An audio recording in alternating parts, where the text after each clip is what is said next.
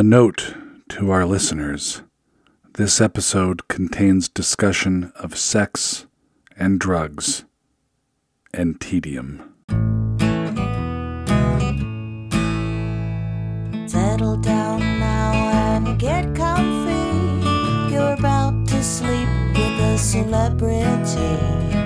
Let your weary mind be free. With someone kind of famous time for sleeping with celebrity.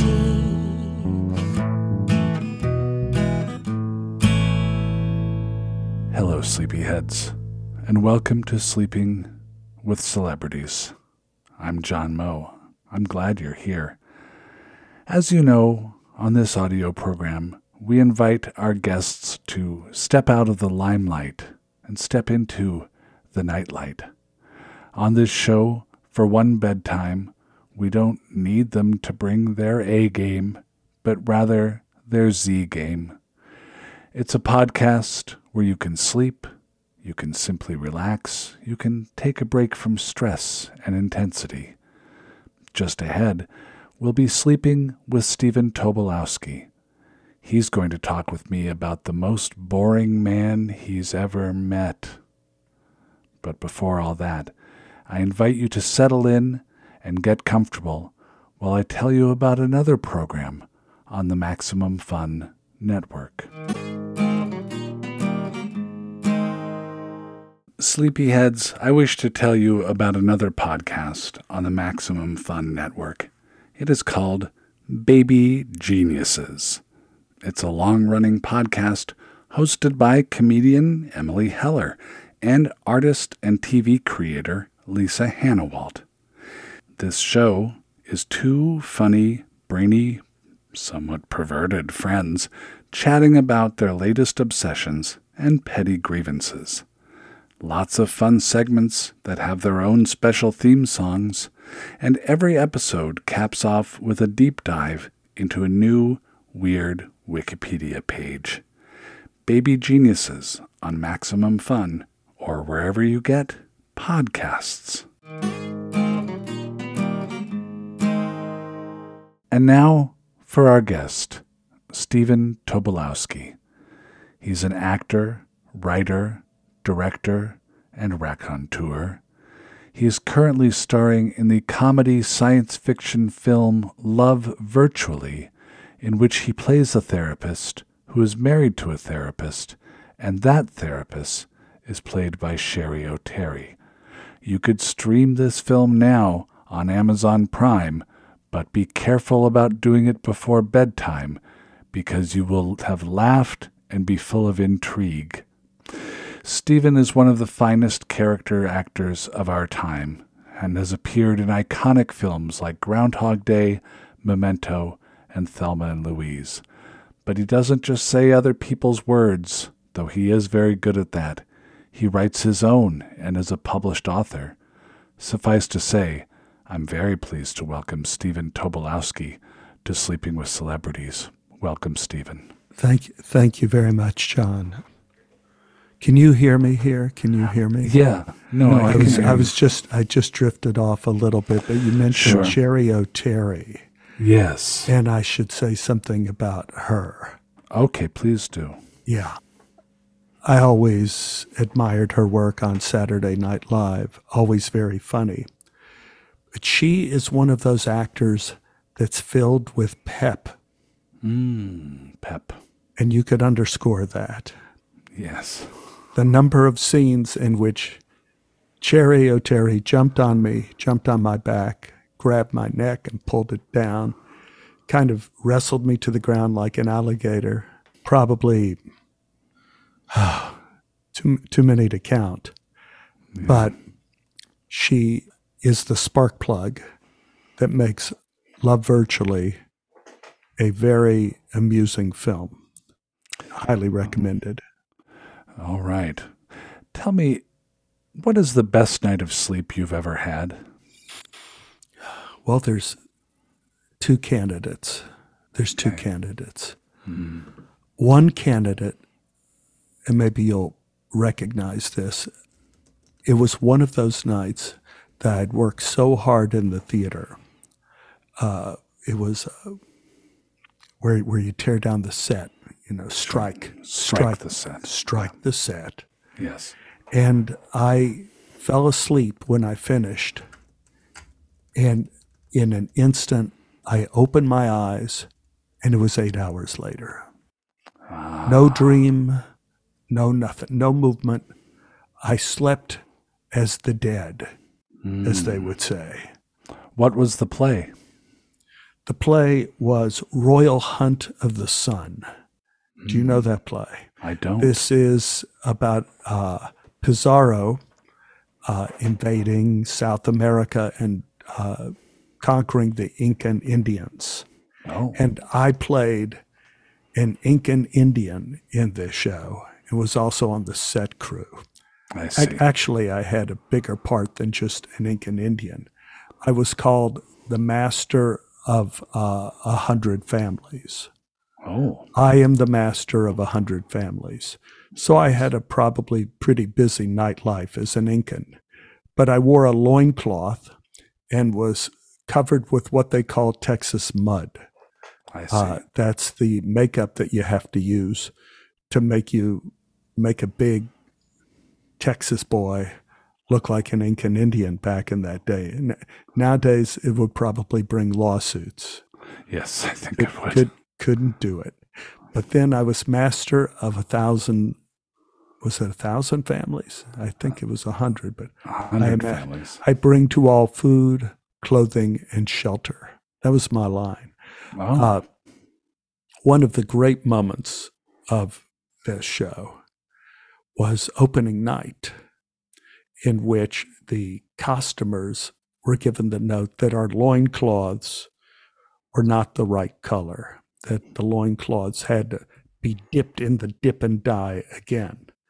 So before we opened, they put all of our loincloths into the dip again, and they were not dry by the mm-hmm. time we opened the show.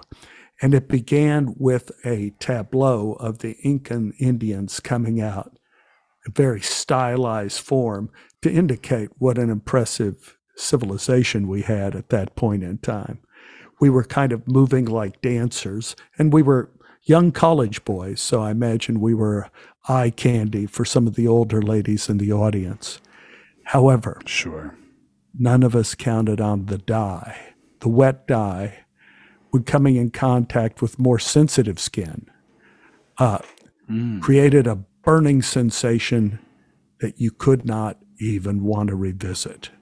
So, all of us being arch professionals, we made our way slowly across the stage doing this tableau. And then when we got on the other side, we started screaming and pulling off our loincloths and jumping around and fanning our privates, which was probably more interesting the entire first act. So it's not just striking the set that wore you out. No, no, no. Striking the set happened a few days later Okay. when we actually closed the show. That tale I just told you was from opening night. Opening night. And in college, you know, you ran a show for like two weeks. Right. One like Yeah. Broadway, where you run for two years, but it's two weeks was a lot for us. Yeah. Yeah. That's a lot. So you mentioned that this was one of the best nights of sleep you've ever had, but there was a second candidate. Yes. So it depends how you sit with dreams. Because my second candidate was I had a fantastic dream, an amazing dream.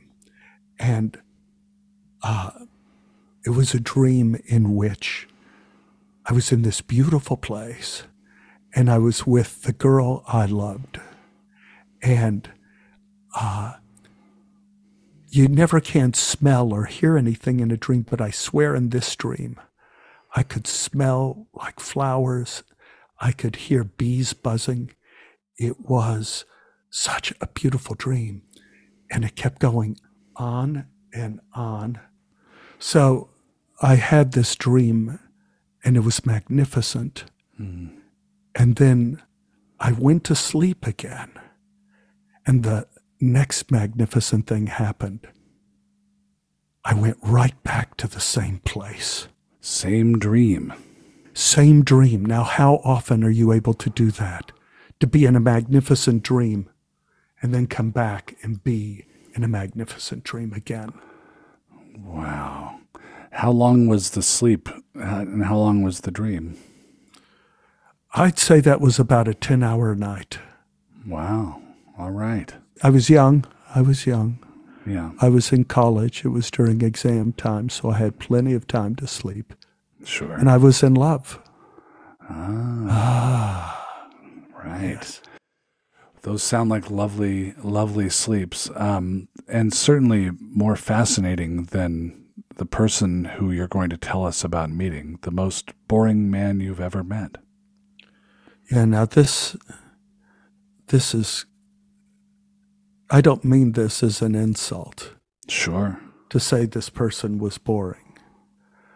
I I'm just trying to be factual. Yeah.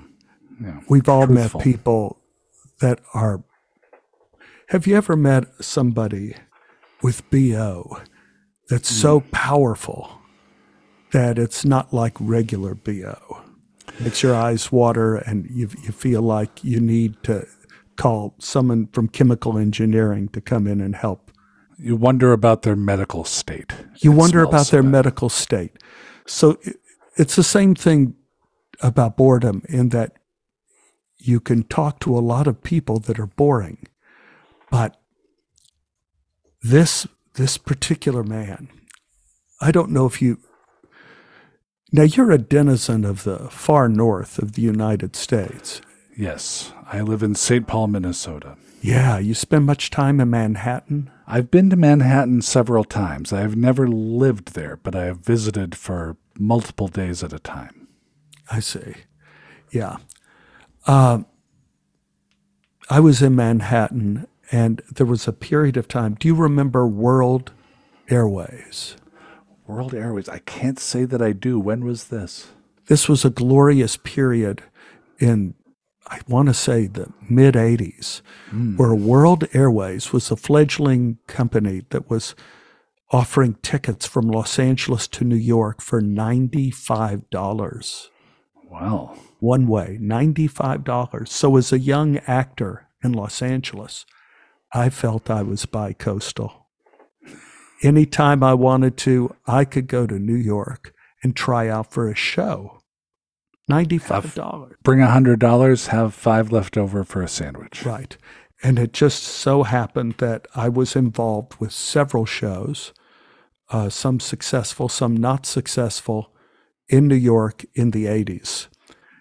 And I spent a lot of time, and dear friend of mine, Jim McLure, he was my roommate in college, and he was also playwright. He wrote Lone Star, Private Wars. Sure. Uh, he lived on 84th and Columbus. And he took me to a bar called McAleer's, which was on Amsterdam and about 80th Street.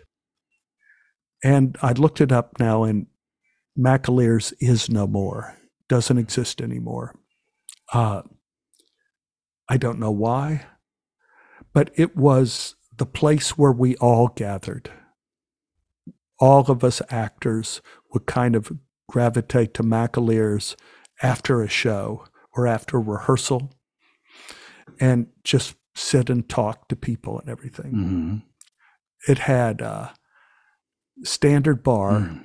pitchers of beer, and a dart board. You could play darts.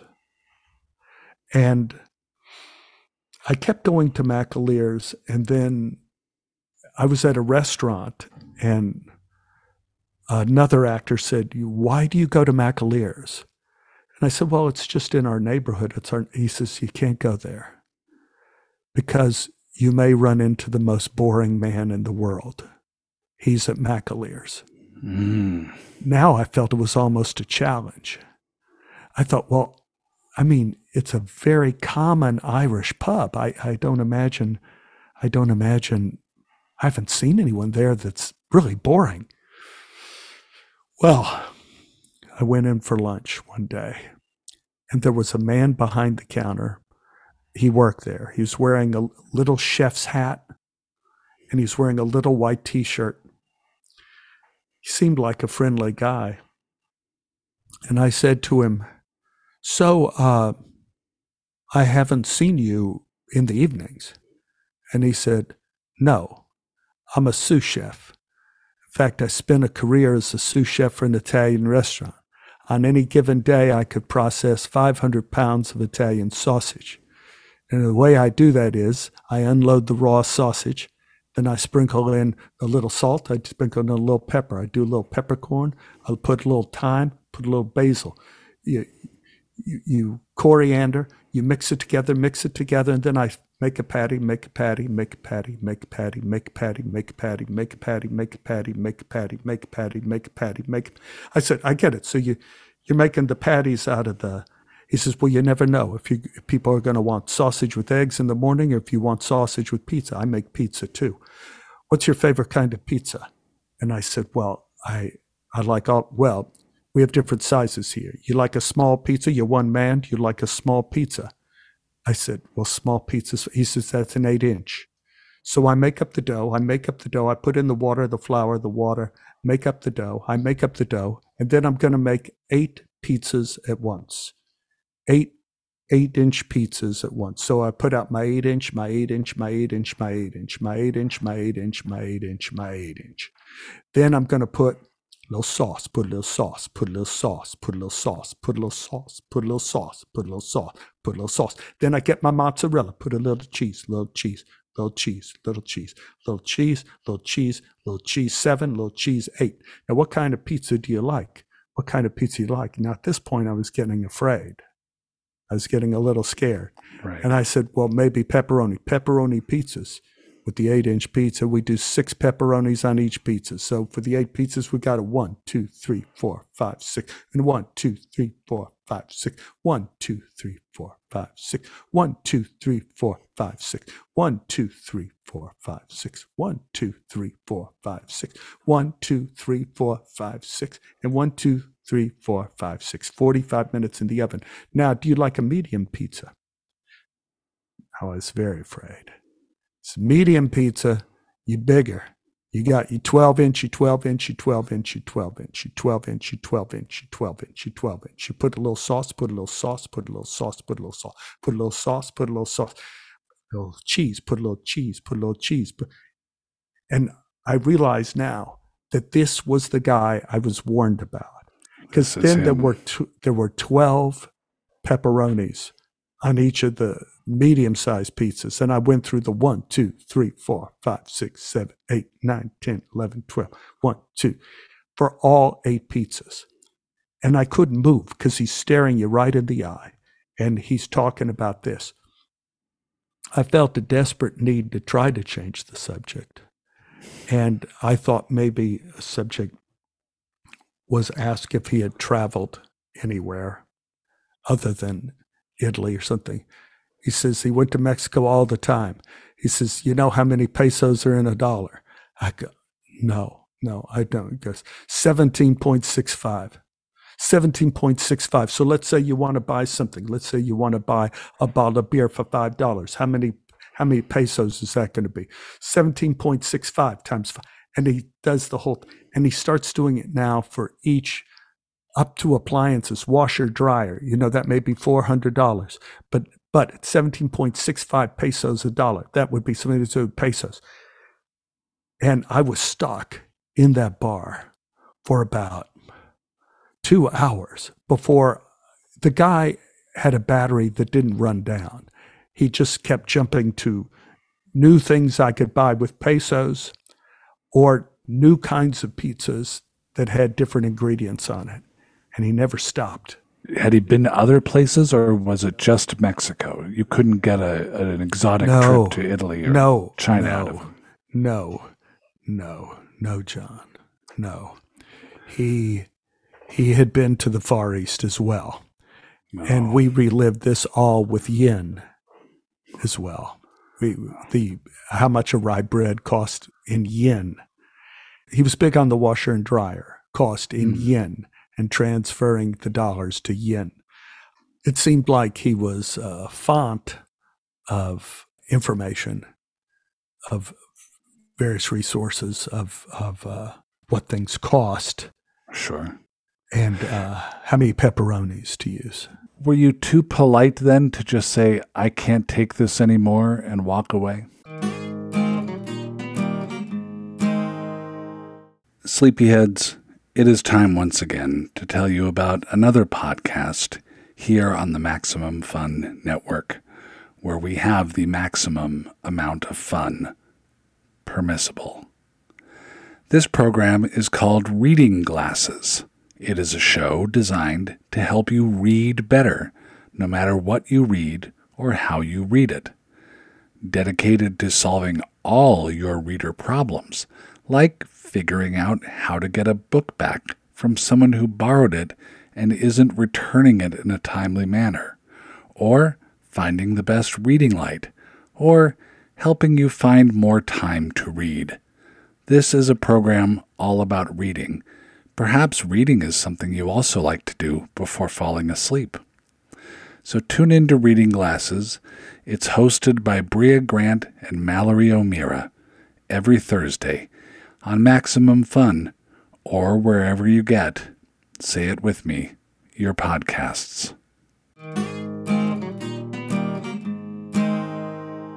Were you too polite then to just say, I can't take this anymore and walk away? Yes, I, I was I was too polite and now I was afraid because this was the place that I always liked to go. And this was, you know, I had kind of etched that pattern in stone. And so I tried to branch out and not go to McAleer's as much because now I was afraid I would run into the most boring man in the world. Um, this, I don't know, this may be off topic. So stop me if, No, if no. it is. Yeah. Off So- topic is embraced around here. Yeah. So uh, I went to McAleer's only in case of emergency after I met the most boring man in the world. Sure. And one of those emergencies arose during one of these trips to New York. I was at a Chinese restaurant with a, my girlfriend and a couple friends, and they said, We were thinking maybe we'd like to have a four way. Oh boy. Now, now, I was not into counting at that age in my life. You know, the the number four is pretty iffy. You Yeah. know, three way I understand when you know the Right. three people, but four is a lot of people. Yeah. It's a lot of people and a lot of maybe responsibility, and also something that could be the subject of psychiatric visits in the future. Right. So they said that actually they had ecstasy and they wanted us all to take ecstasy at the same time. Now, at this point in my life, I had smoked a lot of reefer in hmm. my life. And I thought, how much worse could ecstasy be?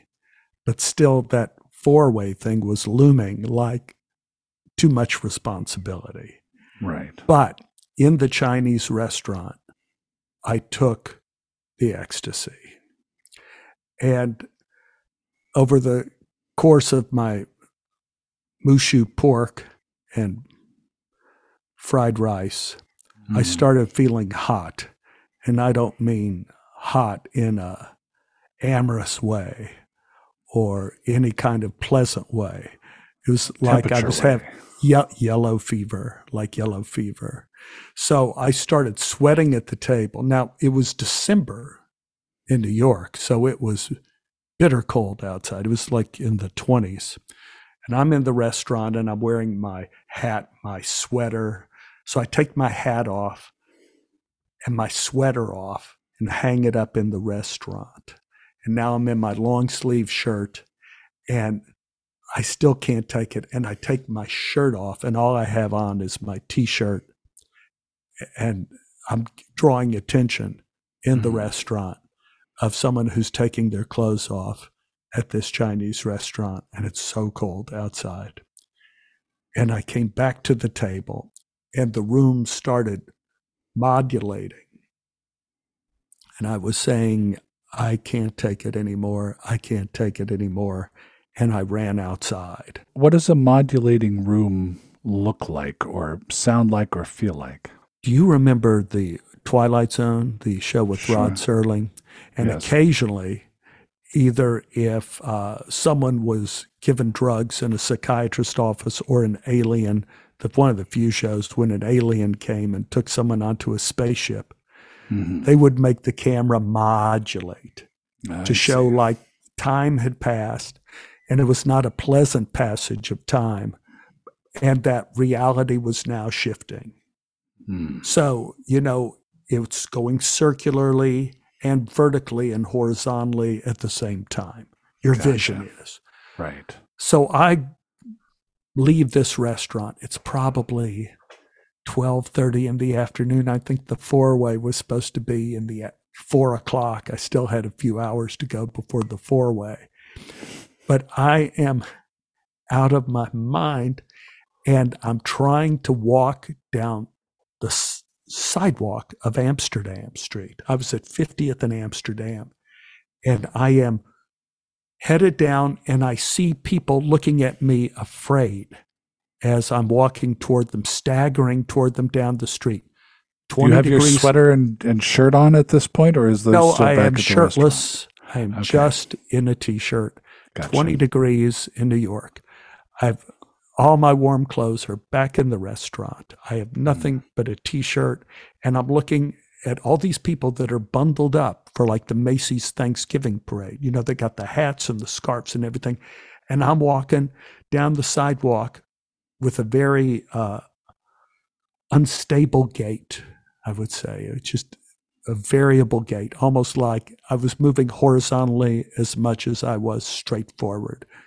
And reaching out for invisible walls to keep from falling down. Hmm. And I'm looking, and I still remember the look of fear in the people's eyes. And I realized in that moment I had become one of those people in New York. I had Mm. become one of those people that makes people afraid to go to New York because they're afraid they're going to run into someone like me. And I have no idea where I am, except I am on Amsterdam, and I think McAleer's Pub.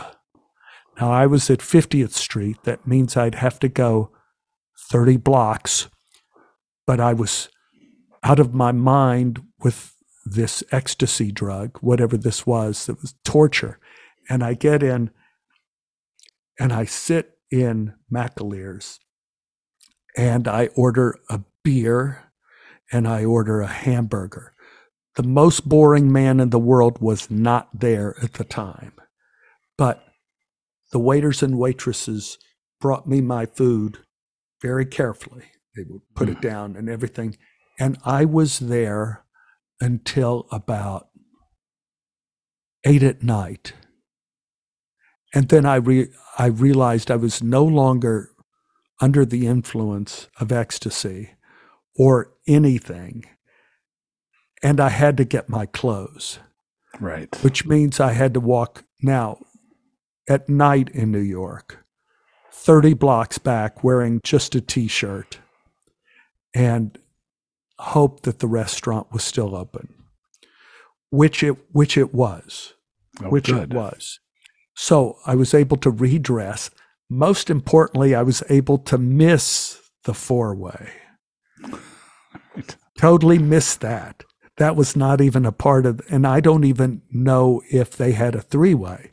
If they had a four minus one equals three, I have no idea what happened that day. In fact, I still know know uh, the guy that uh, gave me the ecstasy, so I should ask him if they did have a three way that day. But anyway, the legend of McAleer's changed after that moment. Hmm. And it was not only the place where the most boring man in the world occasionally worked, but also a place where a lunatic came in one day out of the cold and sat in there and had a hamburger for five hours before he walked back out on the street. It had to have been like 18 degrees on my way back. It was, oh gosh, yeah. Did you did you ever tell your friend who had warned you about the most boring man in the world that you had actually encountered him? I did. Yeah. I did. And in fact, you know, he is still a dear friend of mine. I saw him last time I was in New York. I need to have this discussion with him. And uh, because his eyes lit, lit up with both admiration, a little bit of jealousy, a little bit that, like, I did see Paul Bunyan in the woods of Oregon and Babe the Blue Ox. I did see it, and they they did exist. You know, it was kind of like, is he lying? Did he really see? But the story about the pizzas Yeah. got it.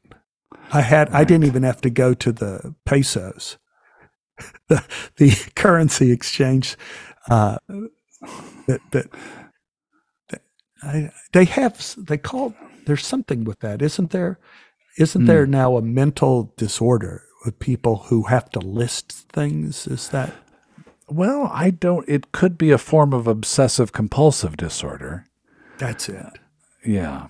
Obsessive compulsive. Now you have acted in, in many films and television shows and, and plays, as we've discussed. Um, have you been able to channel the most boring man in the world into any of your characters?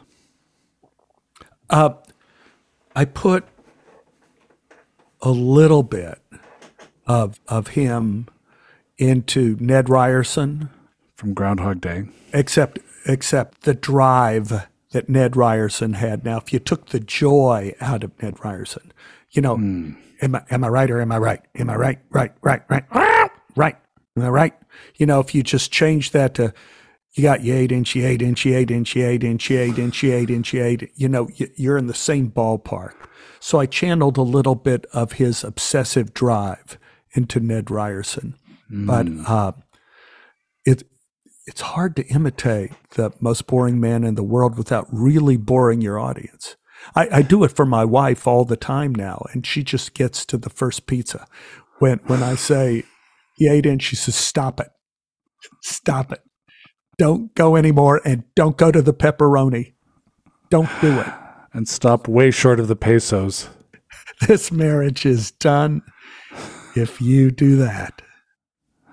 it's it's kind of admirable in a way that he is and, and clearly you are not his first mark. Clearly he has told these these tales before that he has so little awareness of how the bit is going or is it that he is well aware that he is grinding you into dust and that is the payoff for him No, I didn't feel there was any malice in him. I felt there was the need to convey information. Hmm. And and it but what I will say was a lot of times when you're with a teacher, they have concern as to whether the students observed and absorbed the lesson. sure Most boring man in the world did not care if I understood completely about how he makes the pizzas. But that day, the day in question, we went, he did the entire eight small pizzas, he did the eight medium pizzas, and he did the eight large pizzas, which were 15 pepperonis apiece. So you counted out 15 pepperonis times eight pizzas. Yes, yes. Yeah, and you had your eight inch, your 12 inch, and your 15 inch pizza.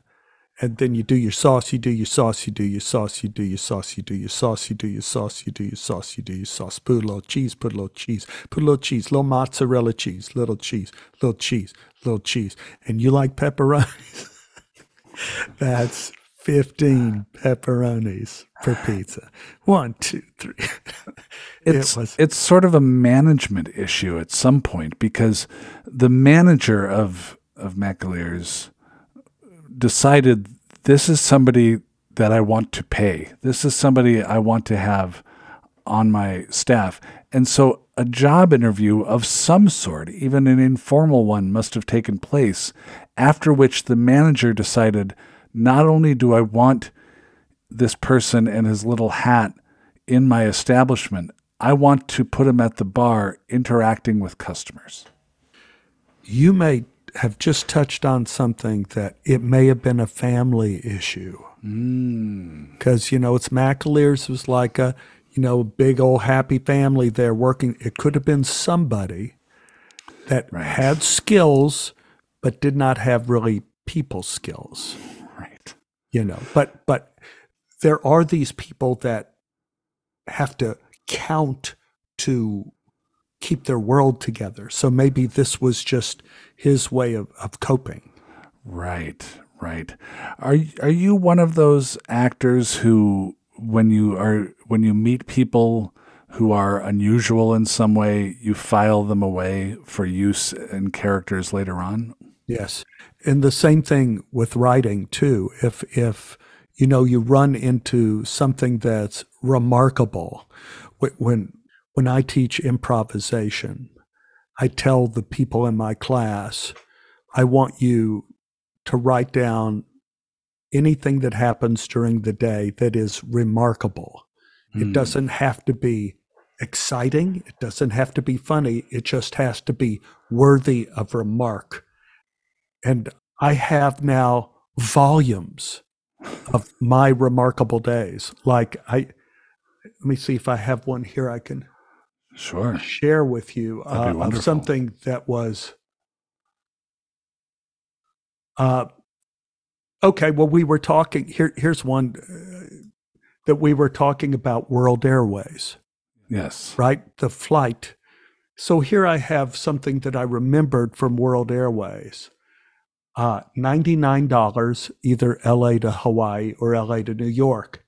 Now, when they advertised this, people came to the airport to buy tickets, and the line for the $99 flight was three miles long. Mm. It went out of the airport, around the parking garage, out onto the San Diego freeway.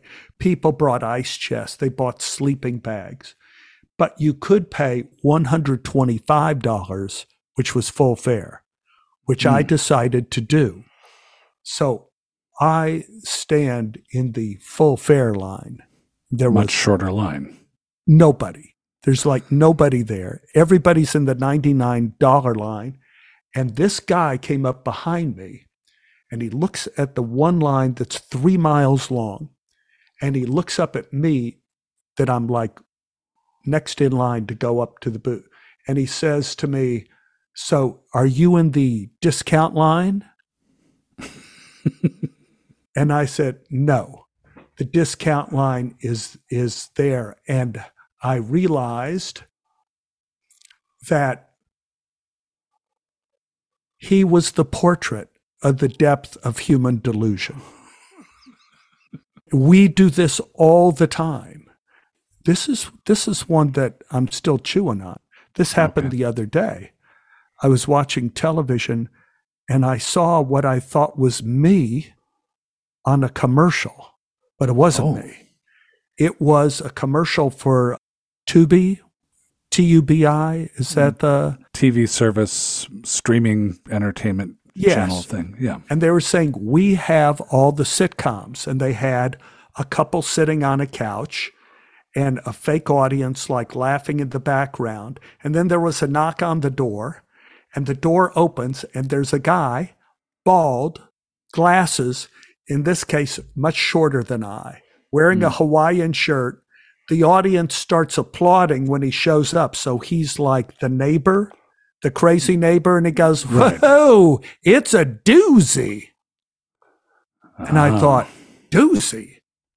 What show is doozy in except Groundhog Day? And I thought, are they saying that that guy was me? I don't know. Mm. I found it remarkable. So I wrote it on my in my little book that maybe maybe I had become a fictitious character. clearly a casting call had gone out for a Stephen Tobolowsky type. Yes. Now I have done that before. I there was a TV show and an agent who was not my agent called me up and said, "Stephen, are you going in on this show?" And I said, "No, I haven't heard about it." He says, "Can I read you the description? Looking for a Stephen Tobolowsky type." Hmm. So I call my agent filled with anger and saying, What are you guys up to? Have you seen this? They're looking for a Stephen Tobolowsky type. And my agent said, You're not right for the role. I said, I'm not right for the send me in. So I went in. I didn't get a call back, did not get a call back. And my agent called me up and said, I told you, not right for the role. So it's hard. It's hard sometimes to be did, did you point out to them that you are the definition of a Stephen Tobolowsky type? Yes, but that's also the definition of television in Hollywood, where it doesn't make any sense. What do you do with all these notebooks of these observations? I sometimes will use them to write a story. Uh, sometimes they'll, sometimes they lead like to amazing places, uh, things that you couldn't imagine. Um, especially when you get as old as I am now, Mhm. you you have a real chance for life to double back around and make kind of poetry out of some things that kind of happened or didn't happen in your life. You you like uh an example I'll I'll jump to love virtually Mhm. since since that's like we we started shooting that at the beginning of the pandemic. Wow. when everybody thought it was going to kill you Uh, right? So we're terrified. It's supposed to be a comedy. We're terrified. Uh, they have Cheri Oteri in a separate room from me. The crew is all wearing spacesuits. Uh, you know masks headgear hand gear boots like space you know because we didn't know if it was carried in dust or what was carrying covid Right. nobody knew sure. but just people were dying. Oh, I hope I hope that doesn't upset someone's sleep. oh talking no, I, COVID. Yeah, I, I, think I think people remember. yeah, and and so you know, in in between shots, I would go out and sit in my car because I didn't want to be anywhere near any people. Hmm. At the time, I would say that was a catastrophe. You, you know, it's difficult to start shooting a movie when nobody could be in the same room at the same time. Yeah. But upon seeing the film a couple weeks ago, I thought, you know, it was a blessing in disguise because what emerges kind of from the movie,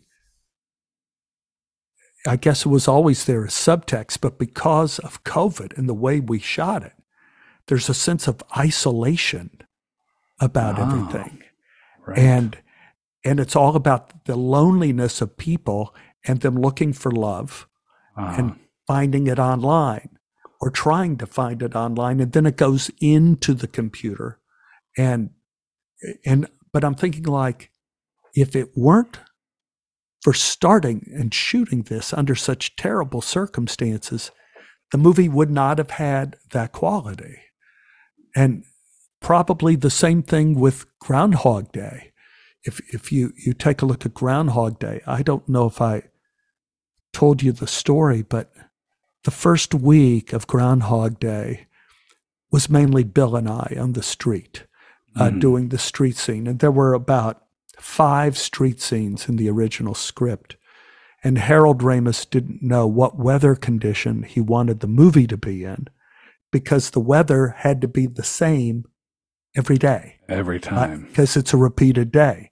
right. So Bill and I had to shoot that scene, street scene in rain and snow and sleet, because we were outside of Chicago. You got it all. Mhm. And we had no schedule. At the end of that week, they had a huge set piece scene where Bill discovers he has no consequences.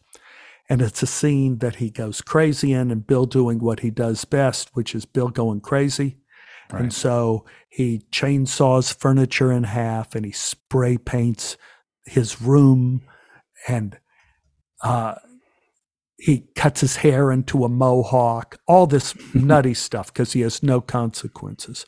And anybody who knows anything about movies knows anytime you destroy something, you have to have a copy. Right. So we had to have copies of all of this stuff made. The scene took about two and a half days to shoot. And at the end of it, Harold Ramis looked at the footage and said to Danny Rubin, a writer, and the other producers, he says, What story are we telling here?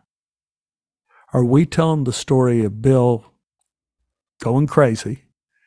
Are we telling the story of time and how people use their time? Mm. And he threw it away. He Mm. threw almost all the, and it's the first week. The first week is when the studio's looking over your shoulder to see, like, how are you spending my money? And they shoot this big scene and then throw it away. And then he and Danny Rubin, the writer, got together and said, We have to decide the story we're telling. And the whole story of Groundhog Day changed after that one day, that Mm. two day shoot. So you could say catastrophe kind of framed Groundhog Day too. And it gave it a whole new shape and a whole new direction that it didn't have before. So uh, I find that people mistake catastrophe for bad news Mm. and and as I get older, I find don't let a catastrophe go to waste. You know, because you can use it. It can shape you. It can mend you. Uh, so little things like that I find, and I put in my little notebooks Mm. of of various catastrophes then I went through and how I came out on the other side of them. And it's almost always a happy story. Yeah, yeah. What year was it that you met the most boring man in the world? I would it was 84 I was in New York doing Miss Firecracker, so I think it was before then. Okay. I did a show in 81, I think on Broadway. I think I did The Wake of Jamie Foster then. So I would guess it was 81 or 82. So this was this was 42 41 42 years ago. Uh, how old was the most boring man in the world at that time? I would say the most boring man in the world at that time was mid 40s. Mid 40s, Okay, maybe Okay. maybe he was as old as 50, but I thought he looked like a guy you'd see working in the kitchen. You know, he's kind of grungy, Yeah. crazy hair, sleeves rolled up, busy, ready for work. But I would say he was, yeah. If he's still around today, and he might be, what do you think he's doing? Yeah, eight inch, eight inch, eight inch, eight inch, eight inch, eight inch, eight inch, eight inch. Little sauce, little sauce, little sauce. Little cheese, little cheese, little cheese, little cheese, little Has to be. Stephen Tobolowsky, thank you so much for telling us about the most boring man in the world and about your uh, underdressed roam through New York City. Um, and Stephen, thank you and good night. Good night. Thank you. Well, sleepyheads, I hope you enjoyed learning about Stephen Tobolowsky and the most boring man in the world as much as I did. You know, something I like to do at the end of my day is to make a mental catalog of things, a list of things and observations that I experienced and or learned. So if you don't mind, I'm going to make a list of takeaways from my conversation with Stephen Tobolowsky right now while it's fresh in my mind. 1. Never dye loincloths for a theater production on opening night. 2. Everyone should experience a magnificent dream, wake up, and then pick up in the same place to continue the magnificent dream at least once in their life. 3. There was a glorious period in the mid 80s when World Airways offered one way tickets from LA to New York for $95. 4. If you ever have the opportunity to meet the most boring man in the world, take it. You'll have a riveting story you can tell for the rest of your life. 5. Some people have skills, but not people skills. 6. Stephen Tobolowsky couldn't book a role that asked for a Stephen Tobolowsky type. 7. He was the portrait of the depth of human delusion, is a perfect description for the guy who can't tell which line is the discount line or the full fare line. And 8. Don't let a catastrophe go to waste. You can use it. okay, I'm going to turn in myself. Thank you for sleeping with me and Stephen Tobolowsky. You can follow Sleeping with Celebrities on Twitter and TikTok with the handle at Sleep with Celebs. On Instagram, the handle is at SleepWCelebs. Our email is sleepwithcelebs at MaximumFun.org. Music is provided by the Winterbowers. The show was senior produced and edited by Laura Swisher. Swish. And this is a production of Maximum Fun and Poputchik. I'm John Moe. Night night. Maximum Fun a worker owned network of artist owned shows supported directly by you.